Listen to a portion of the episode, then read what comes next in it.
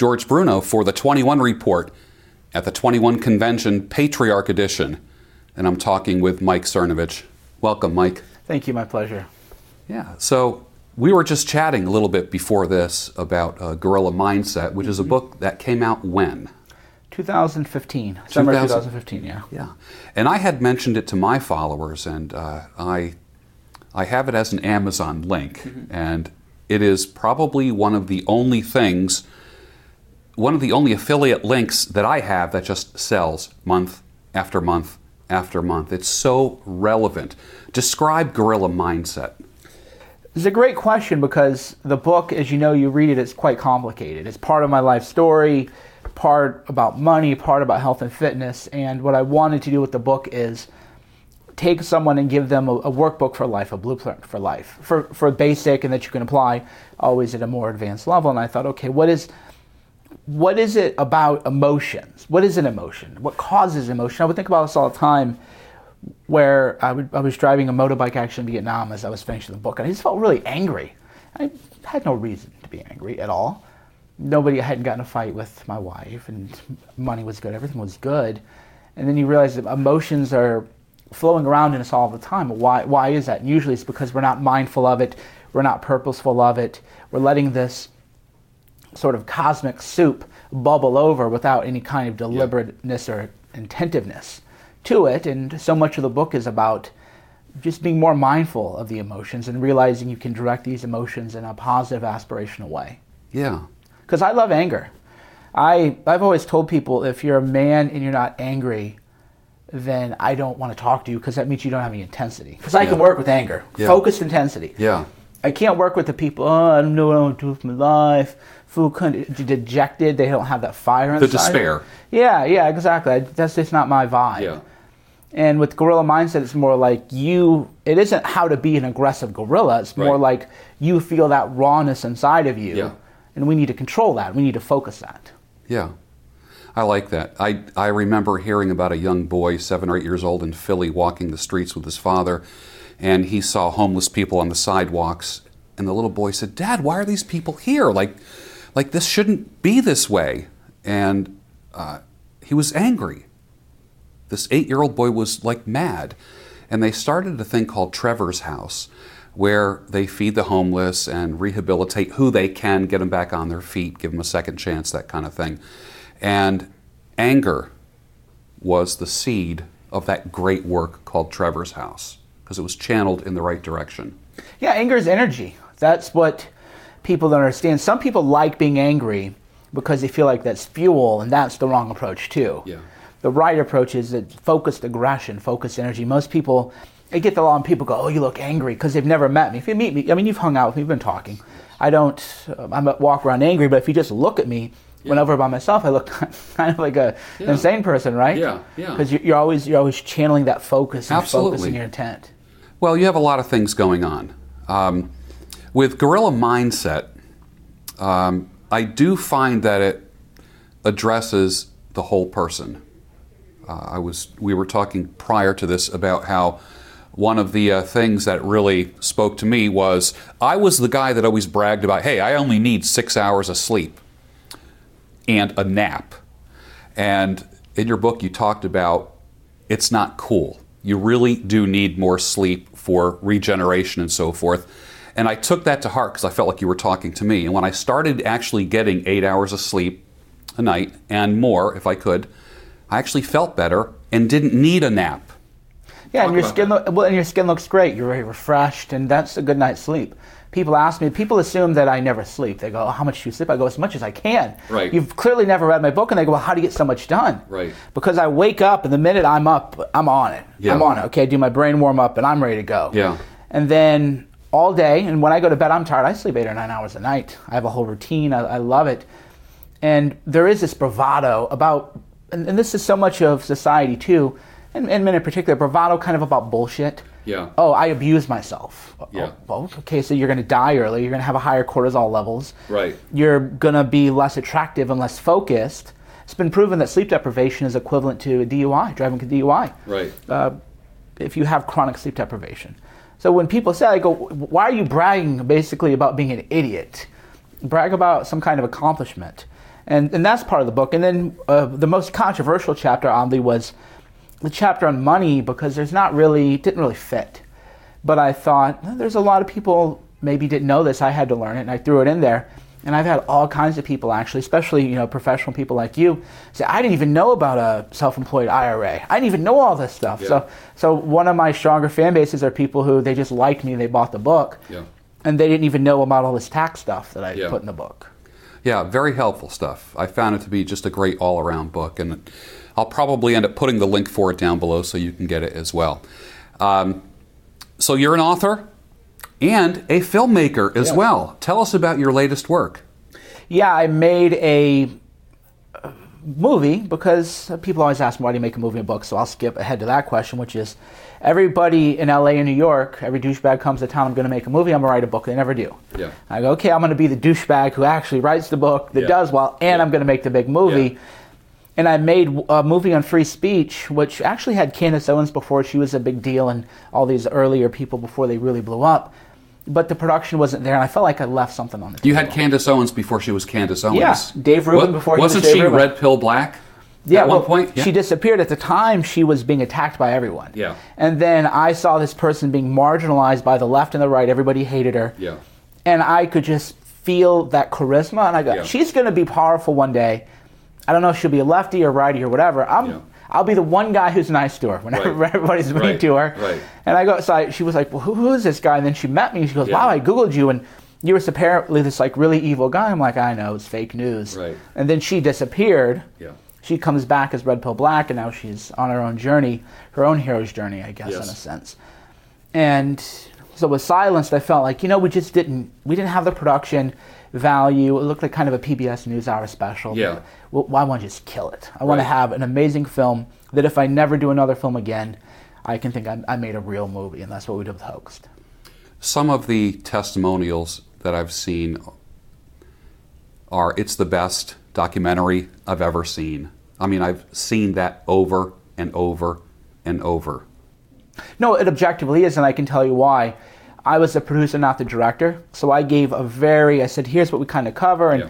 I used my network to get people like Jordan Peterson in. So I'm very good at getting people in before they blow up, and they're Yeah. too important for me. Yeah, So at the time, Jordan Peterson agreed to hoax, Right. and he's never linked to it, or he pretends he wasn't in it. Right, right. He, I was bigger than him. Yeah.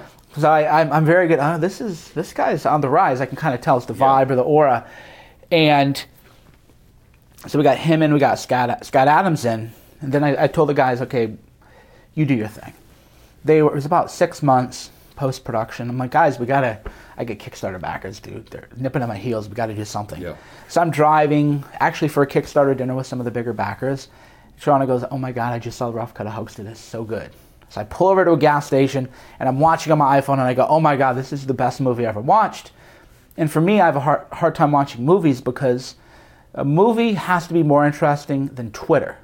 Yeah. And how often do you watch a movie that's better than Twitter? Right. Right? That's the test. Right. And I, I pulled her. I was like, "Oh my god, I'm going to be late to this dinner. I have to go." And, and I said, "Okay, so then we have a hit on our hands." And then I became a little bit more involved, and we got to cut it down and other things. So I, yeah, I can I can say that with pride because the directors made the movie. I just produced it. How many hours of uh, footage do you have? Yeah, hundreds, 4K, And you and you brought it down to two hours and eight minutes. Yeah. And that the guy the rough cut was two hours and forty five. Yeah. And we could have done a whole series. Yeah. We could have done six episodes. We weren't really big in the Vietnam War and everything. Right. And then I told the guys we got to have under two hours, and Yeah. there was some back and forth, and finally that was I go I'll let them have their two hours and eight minutes. It's almost painful making footage hit the floor. You know, it's like it's like losing a limb, like such valuable footage. Yeah, and we had so then we started releasing the full interviews, Jordan Peterson, Scott Adams, but I didn't know this because I'm not a cinematographer. Yeah. It takes a week to render some of the, these interviews. Yes. I, I was, when the guys told me because they shot on a red camera and a Yeah. Ursa Black Magic, Yeah. they go, "Oh yeah, it's going to be a week." I go, "A week?" They go, "Oh yeah, just to render it." Yeah. Uh, so I, I definitely learned a lot about shooting a real film versus Sure. what I'd done before, more of an iPhone documentary. Right. Right. And people should do iPhone documentaries, by the way, too. That's that's part of the guerrilla mindset. People go, "Oh, I want to make a movie." I go, "Okay, show me your demo reel." Well, I don't have a demo reel. Why? Mm-hmm. Because you have a red camera. You need a mm-hmm. thirty thousand dollar camera to shoot a mm-hmm. film. Mm-hmm. Yeah. You need a 4K. You need every Every bell, you need a light box? No, you don't. If, if you're not out there on an iPhone making it happen, because that's what I did. My first documentary was on iPhone. Right. Low budget. I made no money off of it. We did it on probably I don't know forty, fifty thousand dollars or something. Yeah. Because the director. That, that's another story. But so I tell people just get started. Yeah. Very interesting. Very interesting. Yeah, there's no. People have the sense that unless they can do it, like, you know, because you like fountain pens, and I love fountain pens too. Mm-hmm. But when you were giving your talk on the fountain pen, I thought about how many writers who said, oh, I can't write. I don't have the fountain pen and the paper and Yeah. everything. No, that Yeah. it's not the fountain pen keeping you. I like nice things, but it's not the, it's not, you don't have a red camera or, your, or, or it isn't that you have a fountain pen. Right. You just, there's something else missing. Yeah, exactly. All right, so we have author, filmmaker. Uh, you have done some political commentary as well, Journalist. I made a member of Congress resign. and uh, you observe things, you see through things. Where do you get that, what I would call like superpower from? From um, so here's what Wayne Gretzky did. He when he was learning how to he was a little kid. Yeah. He would watch the hockey games Yeah. at night and he would trace on a notepad where the puck was. Yeah. And he would just do this over and over and over and over and over and over and over again. And then he was uh, uh, then he did more assists than most people ever have points in hockey. And they go, "Well, how are you so good?" He goes, "I don't skate to where the puck is. I skate to where it's going." Yeah. So for me, I knew Candace Owens was going to be huge. I knew Jordan Peterson was going to be huge when Right. he was DMing people. Probably DM'd you, he DM'd everybody, you know, to promote his book and things. And the only reason, because I've just been so engaged and studied so many historical figures and studied people who really made it happen, inspirational people, you like the Arnold Schwarzenegger life path. Uh, that's the beauty of America. So you, you when you watch enough people and you look at their trajectory, then you just get an intuitive sense. Okay, here's where it's going to go, and Right. you read history, philosophy, and you realize that when you read the old books, you realize, oh, the problems aren't new, Yeah. right? The once you get past the racism or whatever of Aristotle, and you know, because slavery, it was a different time, but mm-hmm. the idea that categories of thought, clear thinking, logical thinking, fallacious thinking, most people are speaking fallacies. You learn about mob rule and democracy. The Greeks were having these same conversations that we had. They didn't call it the Electoral College, or the Romans, they called it the Senate. They had their own anti-democratic system. And if you're, you know, you're reading all that, then eventually you go, oh wow, there's no, this is not new here. This is this is the same as it's always been. Just looks different. Yeah. Yeah. More importantly, you are a husband and a father. Mm-hmm. Father of how many? Two. Two. Yeah, we did a home birth for the second one. That's magnificent. First one in the midwife, two daughters. Yeah. And here you are at a patriarch conference. Yeah, there's. I, I tell people that because I'm 41 now, Yeah. and I waited till I was I don't know 38 or something, Yeah. depending on how the dates worked. And I'm glad I did it both ways. I did the the thing, the selfish thing, and now I'm doing the parenting thing. Which, although people say it's unselfish to be a parent, as every parent will tell you, you get so much joy and fulfillment out of it. Yeah, It's kind of sure. silly to say it's unselfish because Yeah. it's a very fulfilling. It's the most fulfilling work that I've ever done. Yeah. You know, there's a lot of people that say, and I, I find this, uh, and we talked about this, like there's so much despair. And, um, and I promise that I won't say these words again because you know I don't, I'm not a big fan of the glossary, but the manosphere, when I talk to people in the manosphere, there is a despair, a darkness. Oh no, I would never I would never bring a child into this world the way it is.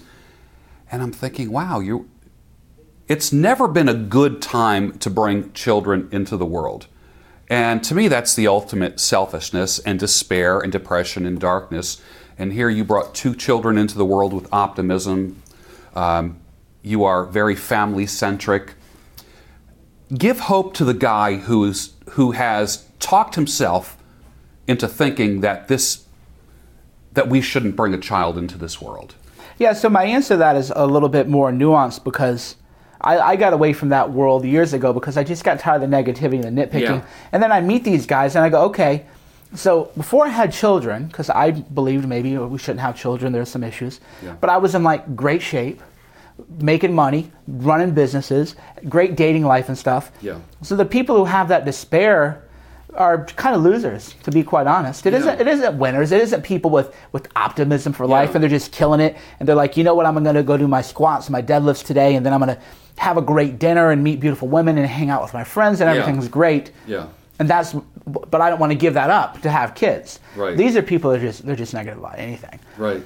And my message of optimism to people is fortunately based on the truth, which is that there's never been a time in the history of the world, and this is the problem these people don't learn history, study philosophy. Unless you were born to a noble family, this is the Western world, there are people probably in India and Pakistan, it's a little more complicated there. But unless you were born in the Western world, there was never a time where you could just be like a regular guy and live a life that people would find unimaginable. There was, you'd be a serf or a peasant, you, there'd be all these loyalty pledges, and people could send you off to do whatever you want to do. There's never been a time where you go, I'm just going to figure shit out. I'm just going to figure out my life, I'm going to take fucking charge of shit, Yeah. and, and make it happen. Never in the history of the world. Right. So th- all these guys are like, oh, I wish I'd have grew up in another time. Like you'd have been steamrolled back then, right? Yeah. You're a pussy today, Yeah, right? yeah, But you think you're gonna yeah. go back and be in Sparta? Oh, Sparta? God, no. Yeah, get Yeah, out, get out of here. And, and by the way, the, the Spartan lifestyle is more idealized probably than it was. Can you Right. imagine the injuries that you, I read? Oh, what was the book, the historical fiction of the Battle of Thermopylae? Uh, well, you know, we can put the link in the below. But Right. the the beauty of the book is how it goes into the details of the training and how much you just must hurt. Yeah. Because you know you go do squats and deadlifts and you're limping around the other. Yeah. They're doing that all the time. Yeah. They were pushing each other into trees, the whole lines of people flowing into trees and stuff. And you think, yeah, you would just have knots everywhere. And Right. it's like they had acupuncture or something. You would just be in some kind of chronic Sure. pain every day of your life. And then these people want to sit around and cry all day or nitpick in the comments and stuff. And Yeah. I just, the way I view it is, I'm glad that there are people who want to reach some parts of society, Mm-hmm. but I just don't care. I don't have time for that. Yeah. I look at it this way there's more for me then. Well, I, you do great work, and there's a lot of people doing great work. I think what happens, though, is because your audience shapes you. Yeah. And this is something that people don't understand. You think that when you get into this world that you're just going to tell people what to do, but then you have a stimuli coming back, and then your audience shapes you. Right. So me, I'm okay. I'm like, well, the, the, the vibe's bad, right? Right.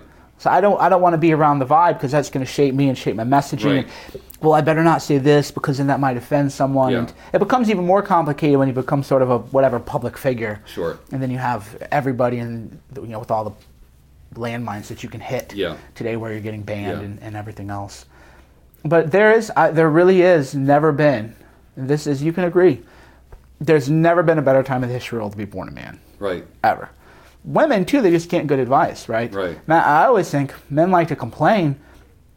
I feel worse for the women because there there is no again, I don't like the term manosphere, but there is no like just women giving each other advice like, hey, you don't have to have kids, but just FYI, if you want to, you ought to do it before you're like 33. It isn't like you can find a man at 35. Your Right. fertility, you're gonna have real problems, man. Right. So if you want to just YOLO it and dance on tables, great, no Yeah. judgment. Yeah. But there's repercussions of that. There's Yeah. no nothing like that for women. That's right. Whereas with men, I can say, look, if you want to be pathetic and go, you know, cry yourself to sleep, go ahead and do it, right? Mm-hmm.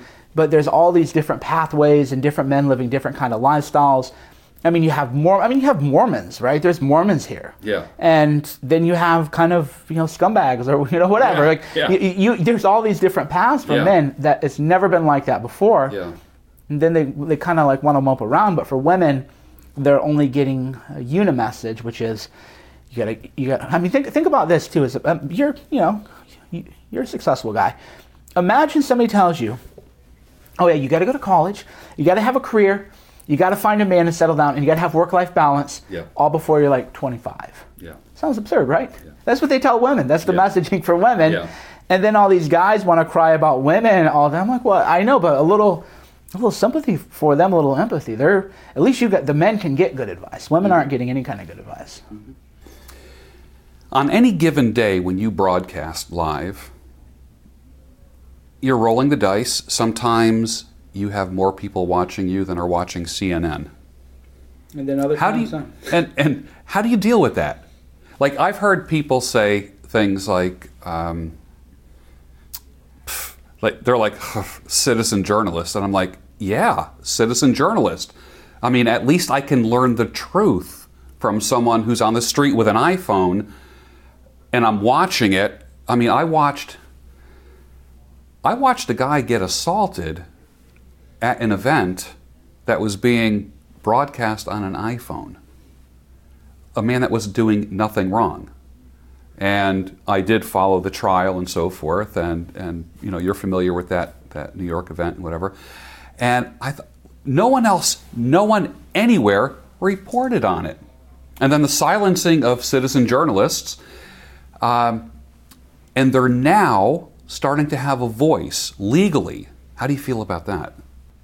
Yeah, live streaming is interesting because I pioneered the idea that you just show up and just show people. Just, Yeah. just show people. Yeah. Now everybody's doing it, which is great because Yeah. it is dangerous. And the issue is that I had anyway is when you have all those live viewers and you see the count thing, your brain starts to spin. It does Yeah. rewire your brain Yeah. in a way that I had to learn to manage and modulate Right. Because it's like a high. It's like adrenaline. Right. There are that many people, and then you feel like you have to say something, and then as you know, when you're in a stimulated response, your impulse control goes down. Yeah. And you're live, and you're like, well, you, but you got to be careful what you say still, and Right. so then you have to learn, you know, learn to dial it down a little bit.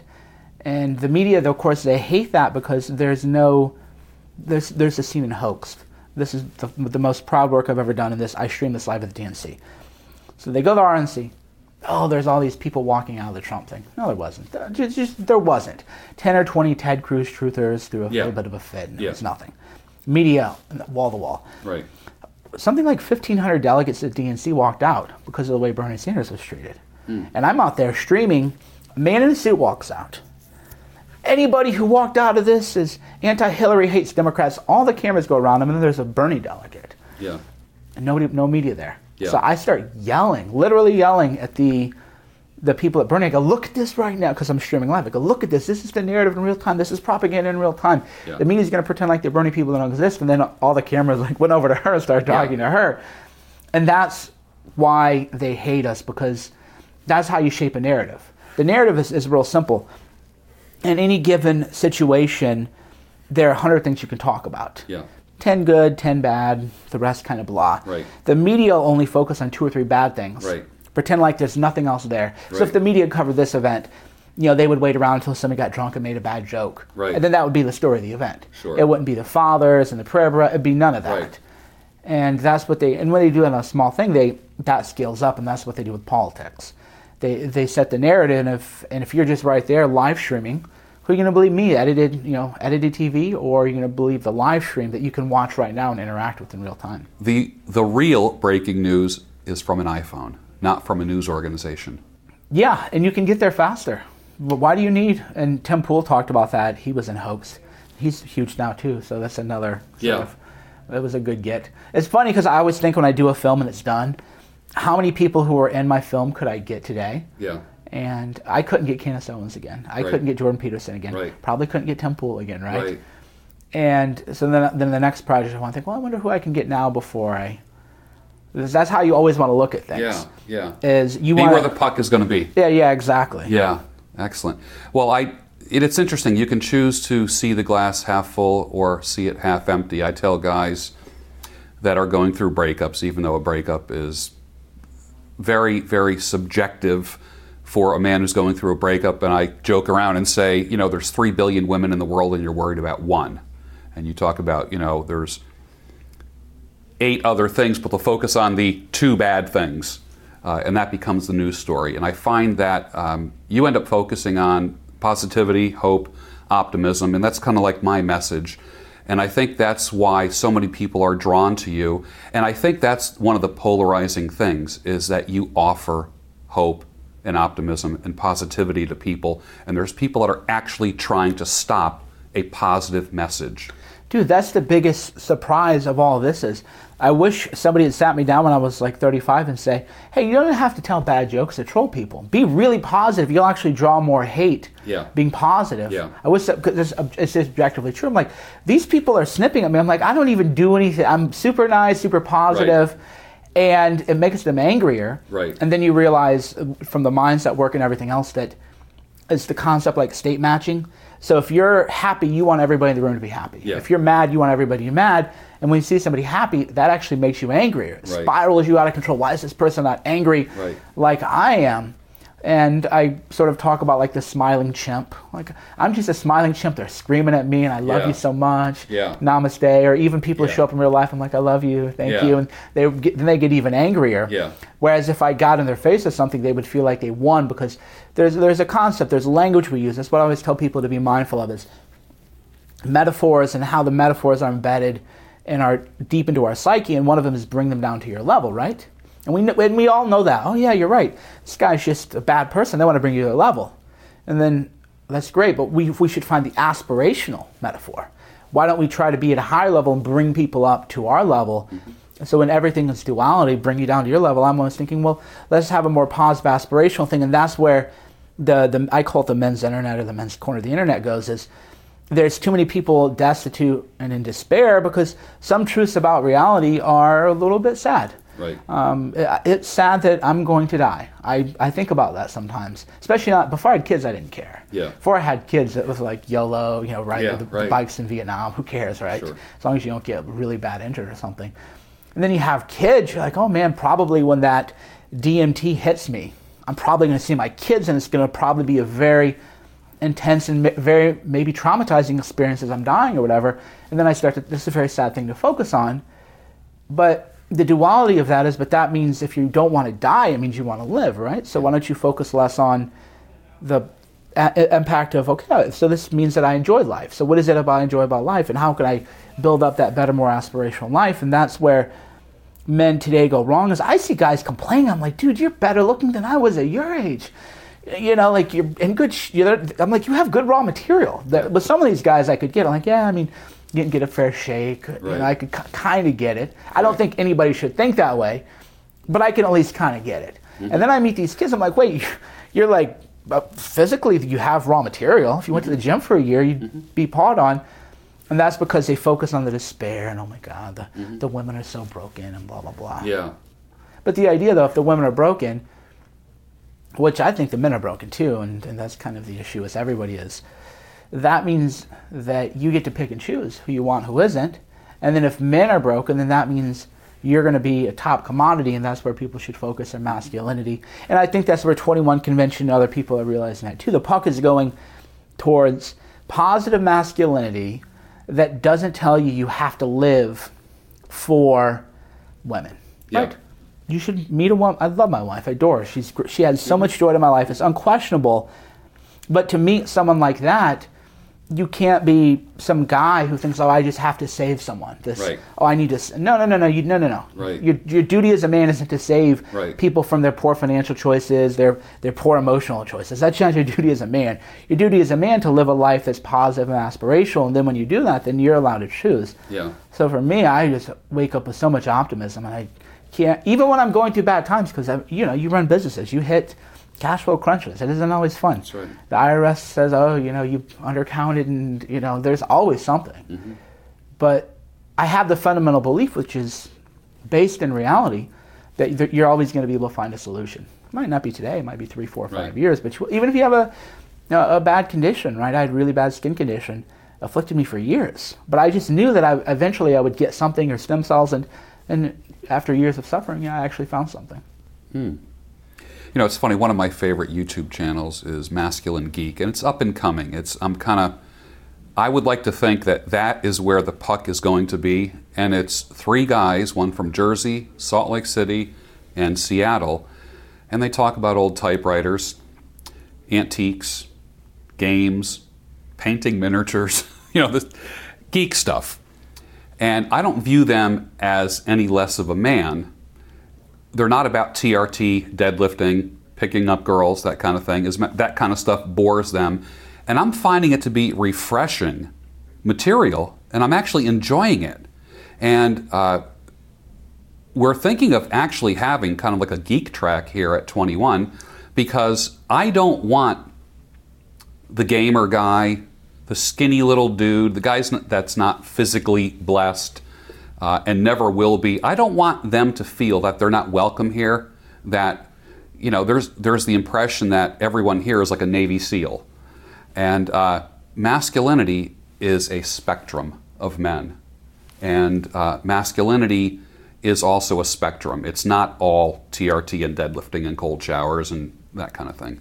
Yeah, and that's where the the leadership has to be shown as you know there's niche marketing without tribalism Yeah. so i see so many men like they try to they, they go oh we're the, the manly men and look at all these geeks and let's go over how about you just leave them alone Yeah. right that's my thing they're their little niche thing and Yeah. they're into steampunk is or steampunk or whatever is getting big and they're into that like i'm not going to go there and tell them you're a bunch of pussies or something Yeah, like right. the hell's wrong with you right Right. but you see so much of that as we're the manly men and we do this and Yeah. anybody else is I, niche markets are big and you're right one of the big trends that's going to happen is traditionally masculine activities that went away cigar lounges Yeah. whiskey i have a podcast actually now where we do whiskey tastings things like that that kind of epicurean Mm-hmm. is going to come in and so will the the hobbyist one of my favorite youtube channels is meteorology you know, like he takes an old you know butcher knife or something like that and restores it and there's something about the male brain that that Yeah. appeals to you and like, Yeah. why, why does it i don't know why Yeah. it does but it, but there's that sense of tinkering so there'll be you probably you could probably start a youtube channel where you fix clocks Yeah. uh, I've watched the ones where they put together the Patek Philippe watches. Yeah. I'm like, wow, this is amazing. And f- I'll watch four or five hours of those videos Yeah. sometimes. That's great stuff. So you're right, those guys are, are definitely onto something. Yeah, absolutely. Hope, positivity, and optimism. Conversation with Mike Cernovich. Thank you, sir. Thank you.